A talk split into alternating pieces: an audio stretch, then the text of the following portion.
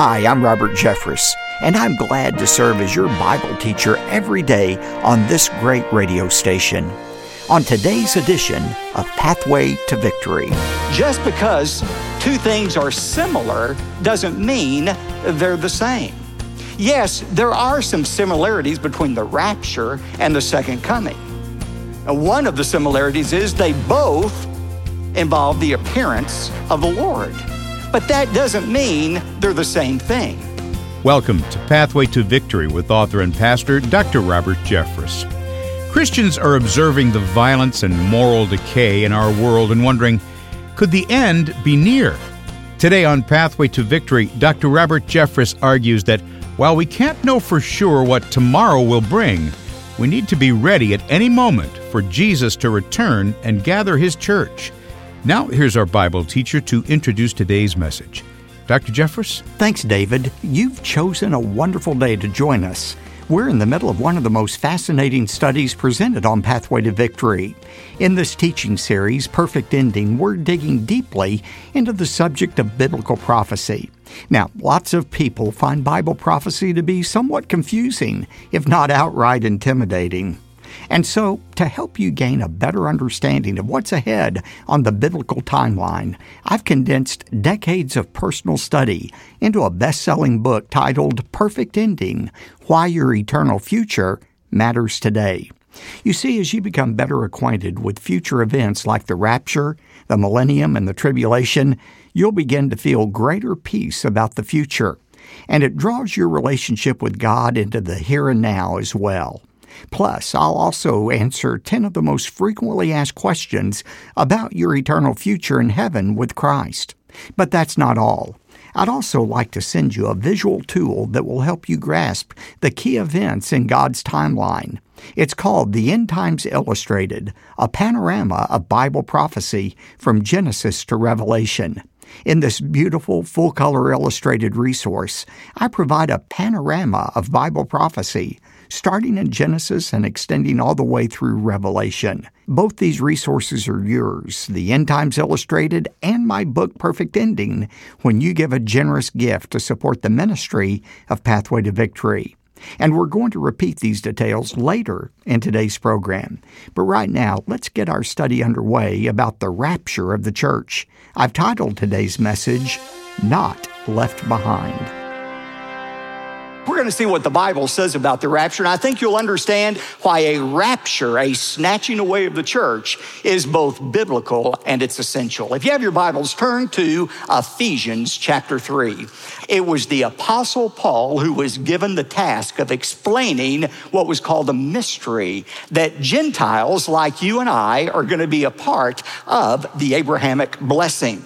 And that's what we find in Ephesians 3, beginning with verse 3. Look at this with me that by revelation there was made known to me, Paul, the mystery as I wrote before in brief which in other generations was not made known to the sons of men, as it has now been revealed to his holy apostles and prophets in the Spirit. And what is this mystery? He says in verse 6 to be specific, that the Gentiles are fellow heirs and fellow members of the body and fellow partakers of the promise in Christ Jesus through the gospel. Israel has a hardness of heart toward Christ right now. Now, there are a few who are being saved, obviously. There are great ministries to Jewish people right now, but as a nation, they have a hardness of heart toward the gospel. But that's a temporary hardness of heart. The Bible says that this is a time when God has turned his attention away from Jews toward those of us who are Gentiles, giving us an opportunity to be saved. But this hardening is not going to be forever. God has one final period in history when he's going to give Israel a chance to be saved. That period of time is the last seven years on God's time clock. It's the time of the Great Tribulation. After every Gentile has been saved who is going to be saved, then God starts that countdown clock, the final seven years called the tribulation. The rapture of the church precedes that seven year period of time called the tribulation. Now, where do we find this rapture of the church? Turn over to 1 Thessalonians chapter 4. This is the most definitive passage in all of the Bible about the rapture of the church. A little background is helpful to understand. Paul was writing to the Christians at Thessalonica. They said, Paul, what about our loved ones who've died before the Lord returns? Are they going to miss out on the resurrection? And what about us? When do we receive our new bodies that God has promised? So, Paul writes this letter, especially chapter four, to answer those questions about what happens to Christians who die before the return of the Lord. And what about us? When do we receive our new bodies as well? Look at verse 13 of 1 Thessalonians 4. But we do not want you to be uninformed about those who are asleep, so that you may not grieve as those who have no hope. Look at verse 14. For if we believe that Jesus died and rose again, even so God will bring with him those who have fallen asleep in Jesus. Don't worry about your loved ones. God's going to take care of them. Where you say, How is God going to do that? He describes it in the rapture of the church, beginning in verse 15. What I want you to notice and jot down on your outline there are four components of the rapture of the church. First of all, the descent of Christ. The descent of Christ. Look at verse 15. For this we say to you by the word of the Lord, that we who are alive and remain until the coming of the Lord shall not precede. That is, we shall not go ahead of those who have fallen asleep. For the Lord himself, verse 16, will descend from heaven with a shout, with the voice of the archangel, and with the trumpet of God, and the dead in Christ shall rise first. Paul is saying, don't worry about your loved ones who have died. God is so concerned about them, He's going to raise them first. We will not precede. We will not go ahead of the dead in Christ, those who have died in Christ. Verse 16, the first thing that's going to happen at the rapture, the Lord will descend with a shout, with the voice of the archangel, and with the trumpet of God, the descent of Christ. Now, I want you to underline a word in verse 15 the coming of the Lord. Paul describes the rapture as the coming of the Lord. Now, this word coming is the Greek word parousia, and it literally means appearance. The coming of the Lord is the appearance of the Lord. So he says the rapture will be characterized by the coming, the appearance of the Lord. For the Lord himself will descend from heaven. At the rapture, the Lord appears. Now, this same word parousia is used to describe an event that happened seven years after this, and that is the second coming of Jesus. In Matthew 24, verse 27, Jesus said, For just as the lightning comes from the east and flashes even to the west, so shall the coming, the appearance of the Son of Man be. Now, those who don't believe in the rapture, they say, aha, here is the smoking gun that shows that the rapture and the second coming are the same thing. There are not two comings of Christ we're looking forward to. There's not a rapture separated by seven years and then a second coming. Paul uses the same word, parousia, to describe both the rapture and the second coming. They're the same event. Is that true? You know, just because two things are similar does not mean they're the same thing. Dr. Ryrie, our friend and member here at First Baptist Church, makes that great point when he says that because things are similar doesn't mean they're the same. For example, my car has a motor, our washing machine has a motor in it, our garage door opener has a motor in it. But even though all three of those items have motors in them, they're not the same thing, are they? They're different. Just because two things are similar doesn't mean they're the same. Yes, there are some similarities between the rapture and the second coming. And one of the similarities is they both involve the appearance of the Lord. But that doesn't mean they're the same thing. Think about that word coming. Dr. Ryrie uses this illustration. Suppose some grandparents are talking to their friends and they're so excited and they say, We're so excited because our grandchildren are coming for a visit next week. And then a few sentences later, they say, We're really thrilled that our grandchildren are coming for our golden wedding anniversary. Now, you could draw one of two conclusions from that comment, those comments. You can conclude that the children are coming next week to celebrate the golden wedding anniversary, and therefore the anniversary must be next week. That those grandparents are talking about the same event. Or they could be saying, we're really excited our grandkids are coming next week. And we're also excited that they're coming at a later event for our golden wedding anniversary. Just because two things are similar doesn't mean they're the same. Look, the rapture and the second coming are similar. But when we get to the second coming, we're going to talk about some vast differences between the rapture and the second coming. Let me just point out one obvious one right now. Look at verse 17 of 1 Thessalonians 4. Then we who are alive and remain shall be caught up together with them in the clouds to meet the Lord in the air. Where does Christ descend to at the rapture? He descends in the air. We go up to meet him, not on earth, but in the air. But at the second coming, when the Lord appears, he doesn't just appear in the air, he actually comes to earth. Zechariah 14, verse 4 says, On that day, his, Jesus' feet will stand on the Mount of Olives, which is in front of Jerusalem on the east. These are two different events. The rapture begins with number one, the descent of Christ. Secondly, the resurrection of the dead in Christ is the second component of the rapture. Look at verse 16. For the Lord himself will descend from heaven with a shout, with the voice of the archangel, and with the trumpet of God, and the dead in Christ shall rise first. Now, who are the dead in Christ? He's talking here about the bodies of Christians who have died.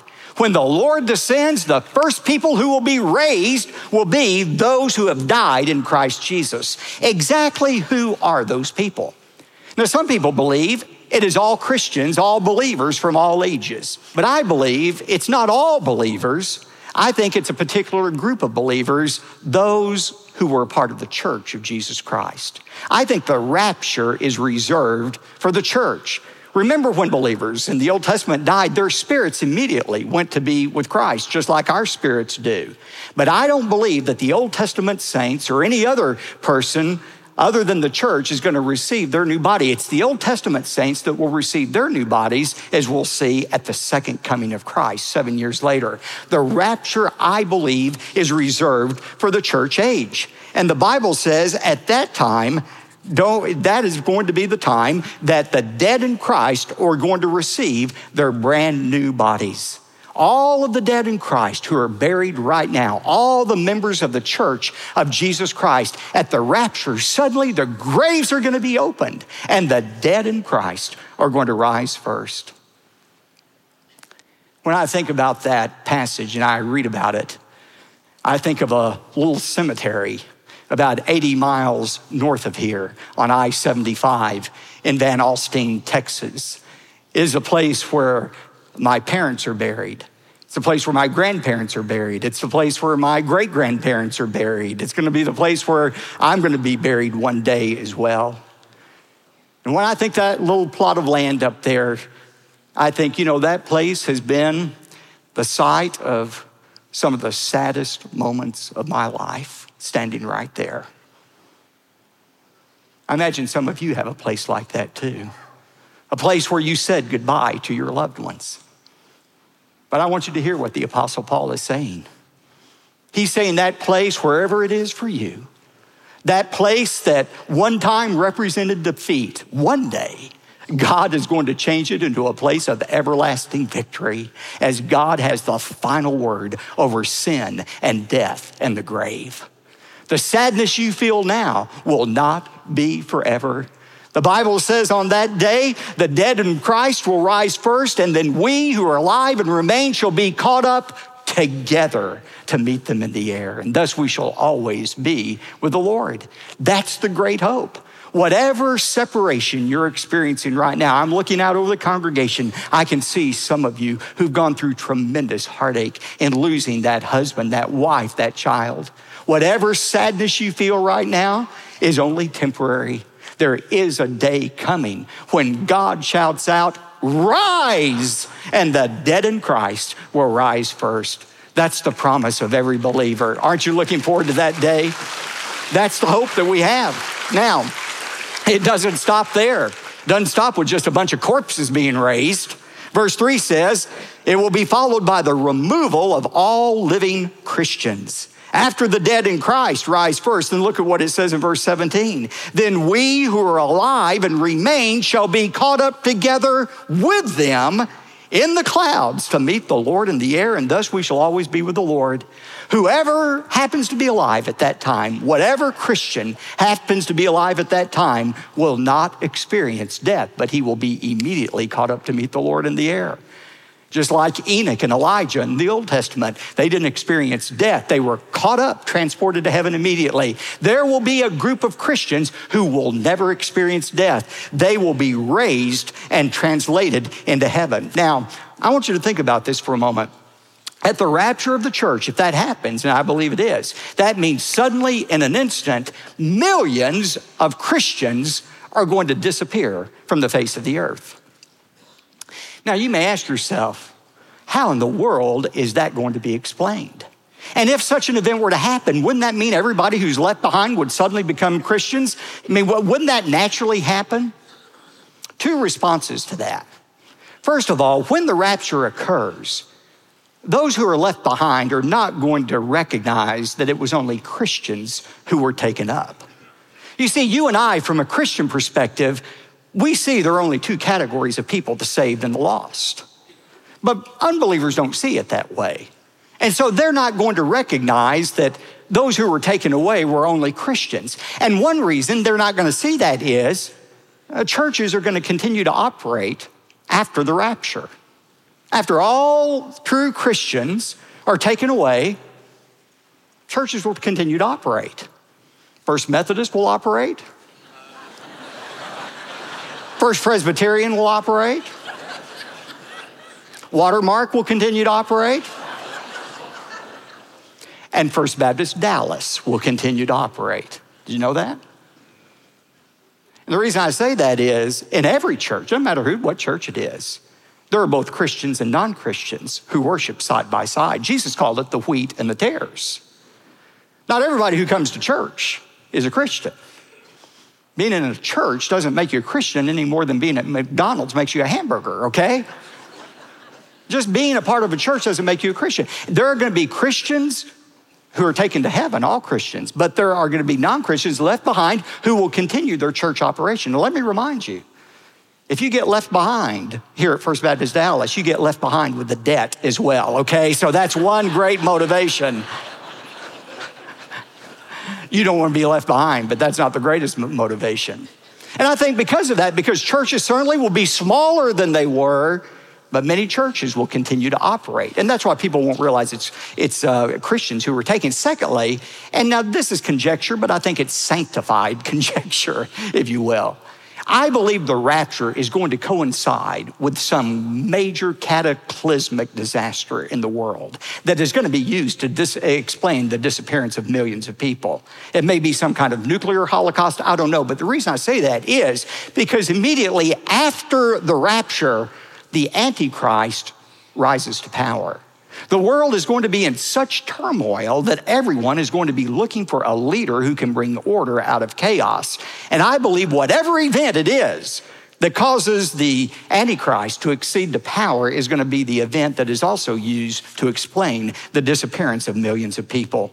What's going to happen at the rapture? The descent of Christ the resurrection of the dead in Christ, the removal of all living Christians. Number four, the transformation of our bodies. You know, one question people have is okay, at the rapture, you have all of these corpses being raised in whatever condition you can imagine. You know, how's that going to look in eternity? That's kind of eerie to think about. And then you think about your own body and you think, am I going to have to lug this body around with me for eternity? I'm not sure it's going to make it through next year. How's it going to last through all eternity? Well, Paul answers both of those questions. Turn over to 1 Corinthians 15, verse 50. Paul says, Now I say this, brethren, that flesh and blood cannot inherit the kingdom of God, nor does the perishable inherit the imperishable. In other words, Paul says, in answer to your question, how are these bodies ever going to last through eternity? Understand this. To inherit eternity, you need an eternal body. You can't go into eternity with a temporal body. You need an eternal body in which to spend eternity. And that's why this perishable body that we have right now cannot inherit the imperishable kingdom of God. You can't enter into heaven in your present bodies. There needs to be a transformation. And he describes that transformation beginning in verse 51. Behold, I tell you a mystery. Here's another one. Behold, I tell you a mystery. We shall not all sleep. Now, what does he mean by that? He's saying we're all not going to die. There's a generation of Christians who will not experience death, those who are alive at the rapture. He said, We're not all going to die, but we all shall be changed. That is, whether you're already dead when the rapture occurs, your body's already dead, or whether you're alive, you still have to be changed. You still have to have a brand new body to inherit the kingdom of God. And that's the fourth thing that's going to happen at the rapture. At the rapture, both the dead in Christ who are being raised, as well as those who are being snatched up to meet the Lord in the air, in an instant, they're going to be changed. He says that in verse 52. In a moment, in the twinkling of an eye at the last trumpet, for the trumpet will sound, and the dead will be raised imperishable, and we shall be changed. For this perishable must be put on the imperishable, and this mortal must put on immortality. In a moment, there is going to be a dramatic costume change for all of us. And notice how quickly it's going to happen. It says it's going to happen in a moment in the twinkling of an eye. Now, do you know what a twinkling of an eye is? It's not the blinking of an eye, it's the twinkling of an eye. The twinkling of an eye is a phrase that probably refers to the amount of time it takes from, for light to travel from your iris to your retina in your eye. That's the twinkling of an eye. The amount of time it takes light to travel from the iris to the retina. Now, the best calculation I read this week of that amount of time is one sixth of a nanosecond. Do you know what a nanosecond is? I, I didn't until I looked it up this week. A microsecond is one one millionth of a second. Now, that's a microsecond. A nanosecond is one one thousandth of a microsecond. So a nanosecond is one one thousandth of one one millionth of a second. And the time it takes light to go from your iris to a retina is one sixth of a nanosecond. Now that's pretty fast. And Paula says that is how fast your body is going to be changed. And you're going to receive that brand new body from God that is free from all of the sadness, a body that is free from all of the temptation to sin, a body that is free from all of the emotional and physical suffering of this life. We shall all be changed in a moment, in the twinkling of an eye. Doesn't that sound great to you? That's why in Titus 2:13 Paul calls the rapture of the church the blessed hope of the church. It is our hope. It is what we're looking forward to, the rapture of the church. For the follower of Jesus Christ, there's no need to be afraid. Even though we live in volatile times, our eternal future with God is absolutely secure. There's much more to cover in our in depth study of the end times. And to help you understand these topics on a deeper level, I'd like to send you a copy of my book called Perfect Ending Why Your Eternal Future Matters Today. Reports of wars, dissension, terrorism, moral decay, and economic turmoil fill the headlines every day. Many people believe the end is just around the corner. Well, even though no one knows where we are on God's clock, we do know the countdown to Christ's return has begun. And this book will answer your pressing questions about the future. To go along with my book, I'm also offering a highly practical resource called The End Times Illustrated. If you're like me, it's super helpful to have a visual representation of the end times from start to finish so that you can see with your own eyes the enormity and the chronology of God's plan for the future. So, when you give a generous gift to support the ministry of Pathway to Victory, you'll be receiving both the End Times Illustrated and my book, Perfect Ending.